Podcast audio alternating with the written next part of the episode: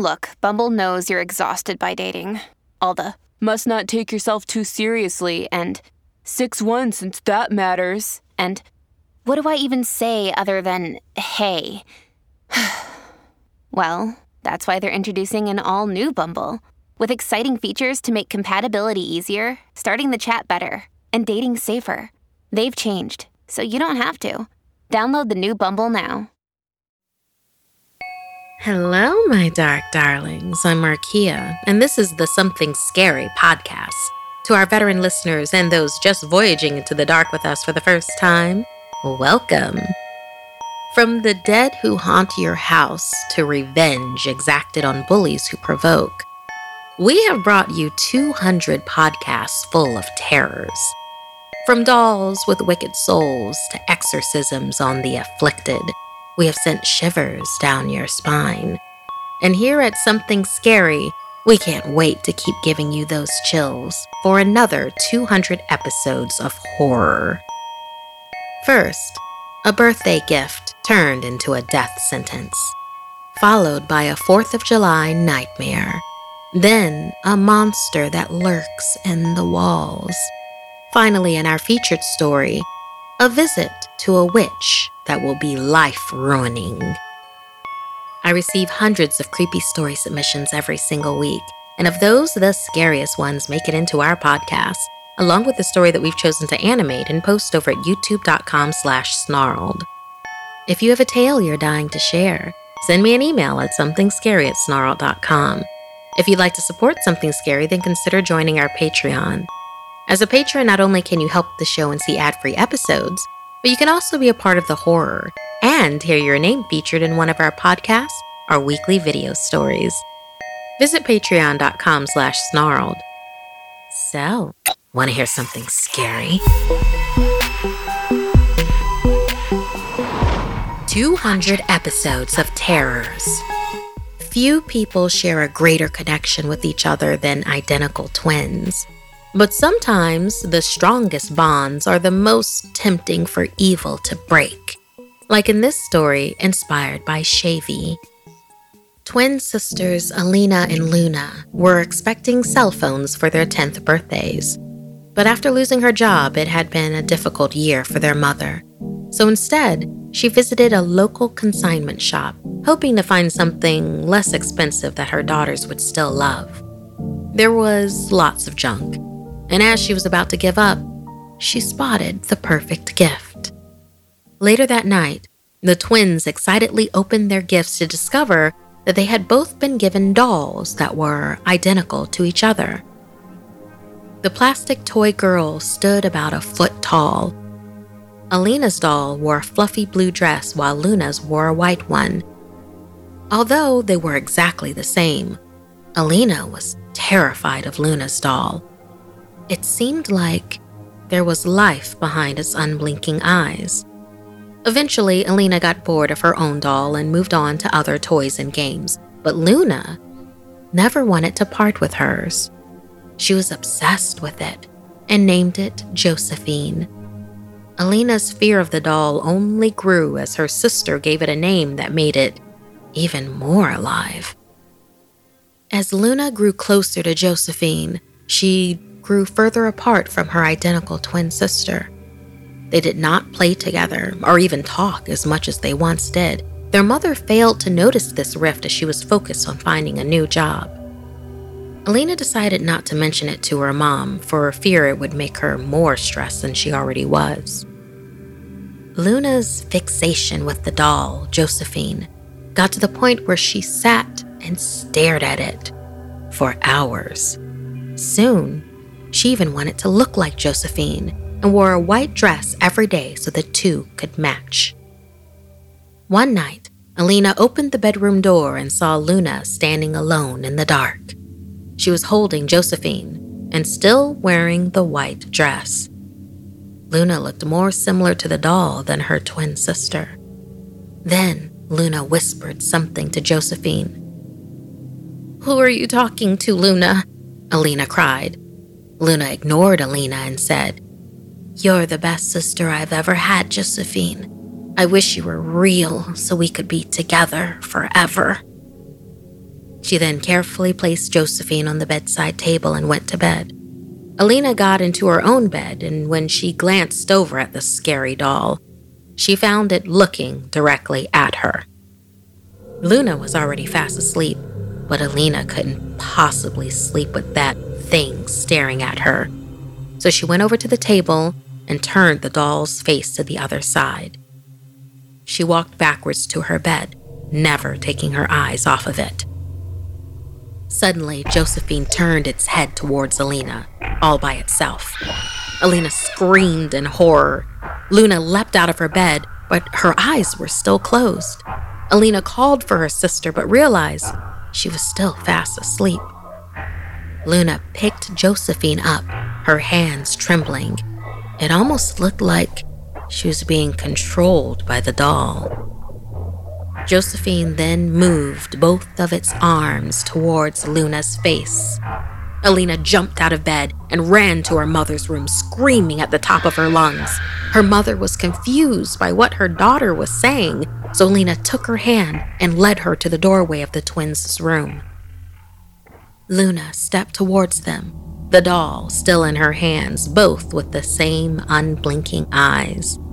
Alina and her mother watched in terror as Luna began to convulse uncontrollably. Her skin tightened and became shiny as Luna turned into plastic and quickly shrank in size. Alina burst out in tears as she realized that Luna was no longer her twin. She was Josephine's. Thank you so much for inspiring this possessed doll story, Shavy. Not only that, but a doll possessed with a type of power to be able to convert the world around it. Listener, have you ever received a gift you suspected was evil? Is there anyone in your life you're so close to, you feel like you could read their mind? Identical twins are said to be able to do that. Is there anything you own that gives you the creeps? Angie has made it easier than ever to connect with skilled professionals to get all your jobs projects done well. If you own a home, you know how much work it can take, whether it's everyday maintenance and repairs or making dream projects a reality. It can be hard just to know where to start, but now all you need to do is Angie that, and find a skilled local pro who will deliver the quality and expertise you need. Angie has over 20 years of home service experience, and they've combined it with new tools to simplify the whole process.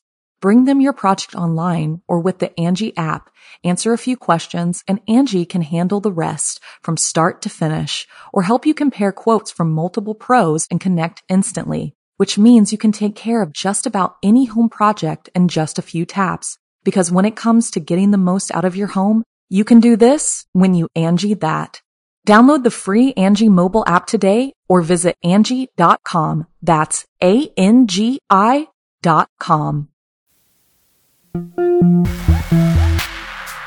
You should not be held responsible for the sins of your parents, but sometimes you are. And you better hope you're ready for the consequences. Like in this story inspired by PR. Last year, my parents took my sister Ivy and me on an unexpected road trip. We were driving cross-country to Yosemite National Park for the 4th of July. My parents had both been on edge during the trip, particularly my dad, which was strange because he was a long-distance truck driver and made these kinds of drives frequently. Once we crossed the state border into California, we stopped at a gas station. It was around midnight, and there was no one around.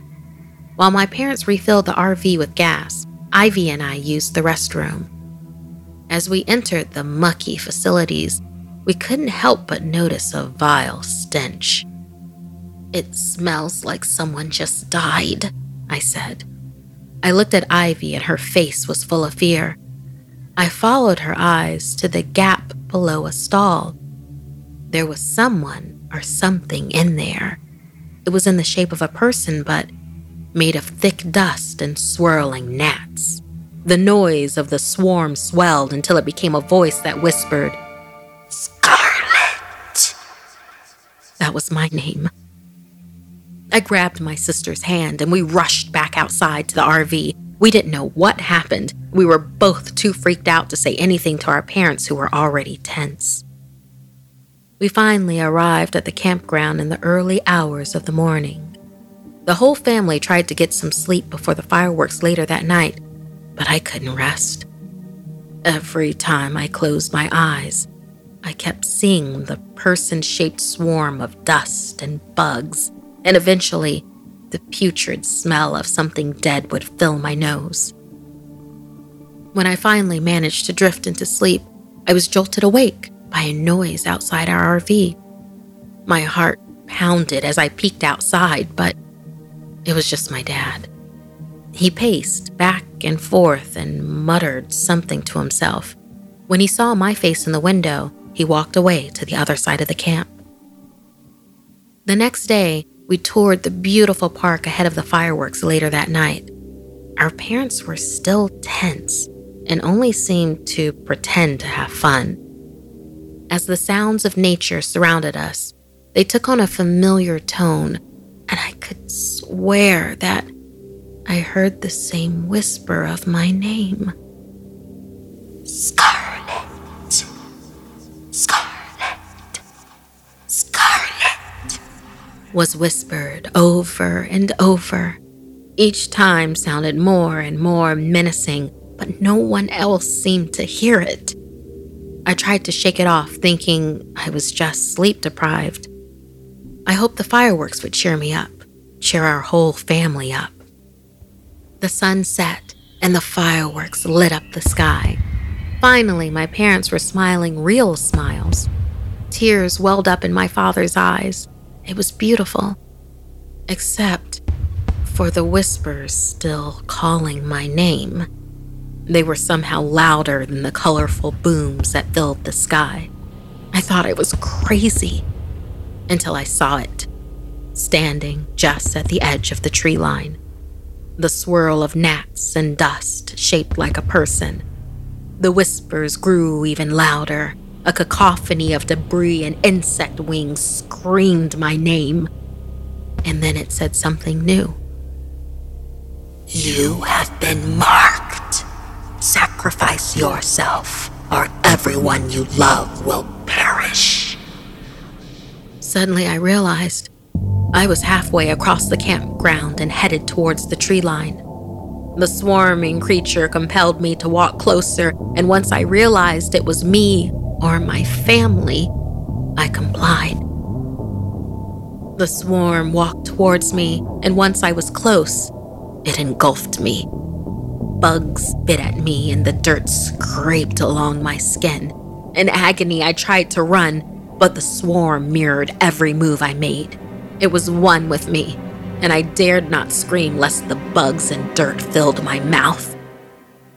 Suddenly, something grabbed me and pulled me free. It was my dad. He picked up my scratched and bitten body and ran across the campground as fireworks blazed through the sky. But still, I heard the too loud whisper calling my name. My mom and sister were already in the RV, ready to leave. My dad shoved me inside and closed me in without him. He then yelled, "Take me instead, damn you," as my mom sped away. I looked out the back of the RV as the swarm ran after us and my dad chased after it. Eventually, it stopped running and turned on him until all I could see was the swarm lit by the fireworks finale. My mom drove silently in tears until finally she told us about the night my dad was driving this same stretch of road. He'd been driving too long and started to drift off when he accidentally hit and killed an old woman wandering along the side of the highway. As she died in his arms, she cursed him and said that a sacrifice had to be made or his family would perish. At first, he didn't believe it until his brother died exactly 1 year later, and then his mother died 1 year after that. This trip was supposed to be our last trip together as a family, and my dad planned to walk the same strip of road that night after the fireworks to make his sacrifice and break the curse. The only problem is that the curse chose me. It's been 1 year since that night, and as I listen to the sounds of nature whisper my name, I hope this year my sacrifice will be enough. Thank you so much, PR, for inspiring this haunting tale of family responsibility, of curses, of death. Is there anyone in your life you would sacrifice yourself for? Do you know of any ancient curses on your family, or maybe someone else you know? Tell us about it at somethingscaryatsnarled.com.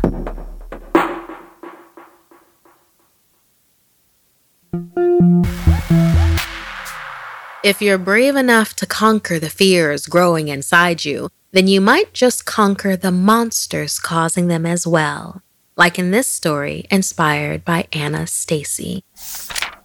Ever since they moved into the old house, Davina told her mother she was afraid of the dark. The girl never wanted to go to bed and insisted her mother sit with her until she fell asleep. She was only 5 years old, and her mother figured Davina would eventually grow out of it. But it only got worse with each passing day. Davina soon claimed that a terrifying, mangled-looking man covered in blood, with bloodshot eyes and sharp fangs, lived in her walls. She said that the man would emerge through the walls and stand over her, breathing so loudly that she was certain he was real. She told her mother that she opened her eyes just one time and was so petrified by the appearance of his maimed, bloody face that she never dared to open her eyes again. Repeatedly, Davina told her mother stories about the man and about the walls and their house. She said they were alive and breathing and always watching. Davina's mother assumed she had an overactive imagination, or watched a scary movie that she wasn't supposed to see. She decided that if the stories continued, she would take her daughter to a therapist, but that all changed the night she finally saw the mangled man with bloodshot eyes.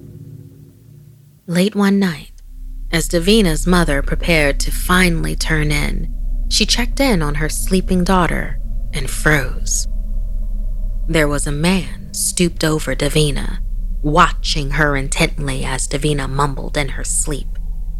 The girl tossed and turned as the figure leaned over her, breathing loudly. Just as her mother was about to scream, the mangled man looked right at her, and she couldn't make a sound. The man's face was made of nightmares, butchered and bloody, just as Davina had described. The man's mouth curled into a wicked smile, and he charged at the woman. She closed her eyes and stumbled backwards, preparing for the worst, but then she suddenly heard Davina's voice. "Stop!" Davina shouted. Audra waited for the monster to get her, but nothing happened. When she opened her eyes, she saw that it had listened to Davina and stopped just inches from her face. It leered at the woman like she was the juiciest piece of meat that it just couldn't have. Davina stood up from her bed, her eyes still clenched shut, and shouted that her mother was not to be hurt. The mangled man with bloodshot eyes cowered down at Davina's feet like a reprimanded puppy, but it glared at her like she was his next meal. "Mom, close your eyes," Davina commanded. "He can't hurt you unless you look at him. Now close your eyes." Davina's mother squeezed her eyes shut and kept them that way until Davina said it was safe to open them again. When she did, everything looked so normal, except for a bloody smear on the floor that continued straight up the wall. Davina's mother cried out and demanded to know if her daughter was hurt. Davina said she was fine, and explained that the mangled man was called Bloody Sam. He entered her room every night looking for dinner. But he would never hurt Davina, and she discovered he actually listens to her. Davina then looked at the bloody smear on the floor and wall and demanded for Sam to clean up his mess. Right before their eyes, the trail of blood retreated from the floor and seeped straight through the wallpaper with a loud slurp. Davina added a "thank you," and her mother had to take a seat on the bed. Davina explained it was probably the blood of a raccoon. She told her mother that she gave Bloody Sam rules he had to follow. He was not allowed to eat pets or people, obviously. Other than that, Davina doesn't ask questions. She just keeps her eyes shut. After that incident, Davina's mother considered selling the house and moving far away, but she realized that only her daughter knew how to control the monster. The next family to move in might not be so lucky, and she couldn't live with their deaths hanging over her family. So mother and daughter lived together in the house, and as both got older, Davina's mother couldn't help but wonder what would happen when her daughter finally left this world and Bloody Sam roamed free. Thank you so much, Anna Stacy, for this tale of Bloody Sam. Have you ever conquered any of your fears? Was it worth it? Or were there terrible consequences?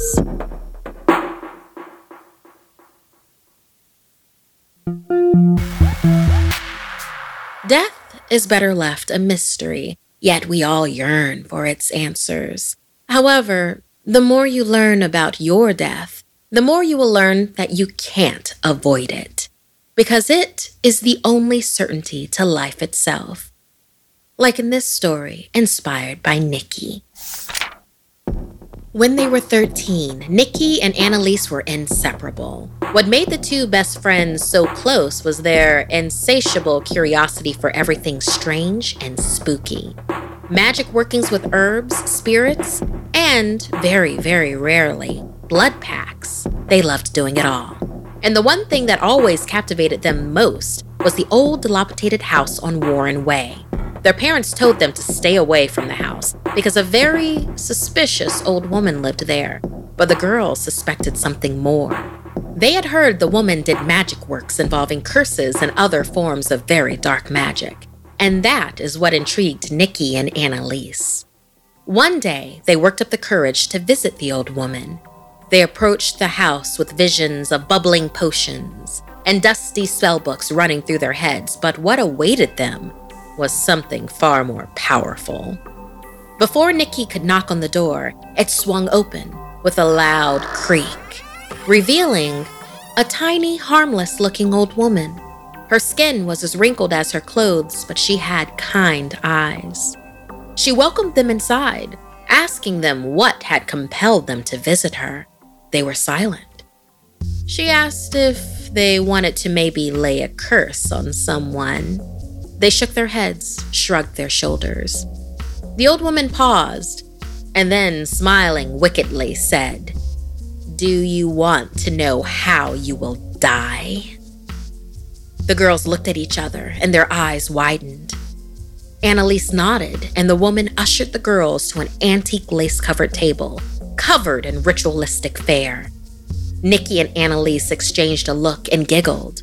This was exactly the kind of thing they were hoping for. But when the old woman sat down, things got serious. She held a doll that looked exactly like Annalise. Straight red hair, green eyes, and pale pink skin. The old woman examined Annalise and the doll, and then closed her eyes. After an impossibly long silence, the crafty magic user spoke. "You will be poisoned by the one you love most." Annalise clenched Nikki's hand under the table as they watched the little doll transform. It no longer looked like Annalise. It now had curly brown hair, brown eyes, and tawny beige skin, exactly like Nikki. They both gasped. This woman really was magical. She shushed them and then studied Nikki. She sat in silence even longer, until she looked at Nikki with an almost gleeful expression on her weathered face. You will choke to death on your own hair, fed to you by a woman named Magdalena, the death teller warned. Suddenly, there was a loud, thunderous crack as a gust of wind blew through the abode, sending dust and cobwebs everywhere. Both Nikki and Annalise screamed and ran as fast as they could out of the house. Outside, with the wind howling around them, they finally swore their strongest blood pact to take revenge on the other's killer, even after death. A crack of thunder then had them screaming and running to their separate homes. However, soon after that, their friendship was never quite the same, and eventually, they drifted apart from each other and the occult. Nikki became paranoid and spent her youth looking over her shoulder for Magdalena, the woman who might kill her with her own hair. Conversely, Annalise lived life wildly and as fully as possible, expecting her death from poison would come at any moment. A decade later, when Nikki was 23, she heard that Annalise married a beautiful fellow co-ed she'd met in college. But shortly after the wedding, Annalise died suddenly, a tragic accidental poisoning. The death teller's prediction had come true. Nikki decided to fly home to visit Annalise's family. She felt guilty that she'd grown apart from her best friend all those years ago, and honestly, more than a little part of her hoped she could figure out a way to avoid the horrific death promised. As she drove through her old neighborhood, she passed through Warren Way to catch a glimpse of the death teller's old house. It was long gone, replaced with a small duplex. Nikki breathed a sigh of relief as she made her way to Annalise's family home. Before Nikki could knock on the door, it swung open on its own. Inside, the house was dark and dusty, as if no one lived there anymore. Nikki backed away until she saw a beautiful young woman coming down the stairway dressed in black funeral attire. It was Annalise's widow. The widow looked at her with kind eyes and said, "You must be Nikki. My name is Magdalena." Suddenly, the widow's skin wrinkled and her hair turned fully gray as she cackled. No longer a grief-stricken young lady, she became the wicked old curse wielder from Warren Way. Nikki turned to run, but it was too late. Magdalena pinned her against the wall with unnerving strength powered by dark magics. She ripped the hair from Nikki's scalp and began shoving it down her throat. As Nikki choked to death, old Magdalena smiled. The curse she had placed on both girls a decade ago was complete. Tonight, she would do a ritual with the flesh from both dead bodies and add 100 years to her own long life. But suddenly, she froze in fear as she heard a familiar voice behind her. "Don't you want to know how you'll die, Magdalena?" one voice said, as another then added, "Our pact screams for revenge for each other's killer, and both are you." The now double-cursed evildoer fearfully turned to face the wrathful poltergeist of both Annalise and Nikki, best friends reunited by their decade-long blood pact in the afterlife. Nikki then smiled and accurately foretold Magdalena's death. "Your life ends now, with your soul ripped apart by two furious ghosts."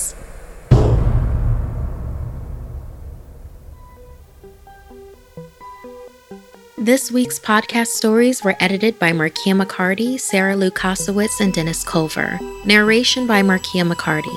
Audio edited and mixed by Fitz Harris. Art and graphics by Mari Carlson. Produced by Hannah Mullen and Marquia McCarty. Music by Sapphire Sandalo and Calvin Linderman. Executive producer is Gail Gilman. If you have a story you'd like to submit, send me an email at somethingscaryatsnarled.com. Don't forget to watch the video version of Something Scary over at youtube.com/snarled. And if you'd like to support the show and everything we do at Snarled, join our Patreon at patreon.com/snarled. Until next time, my dark darlings, sweet dreams.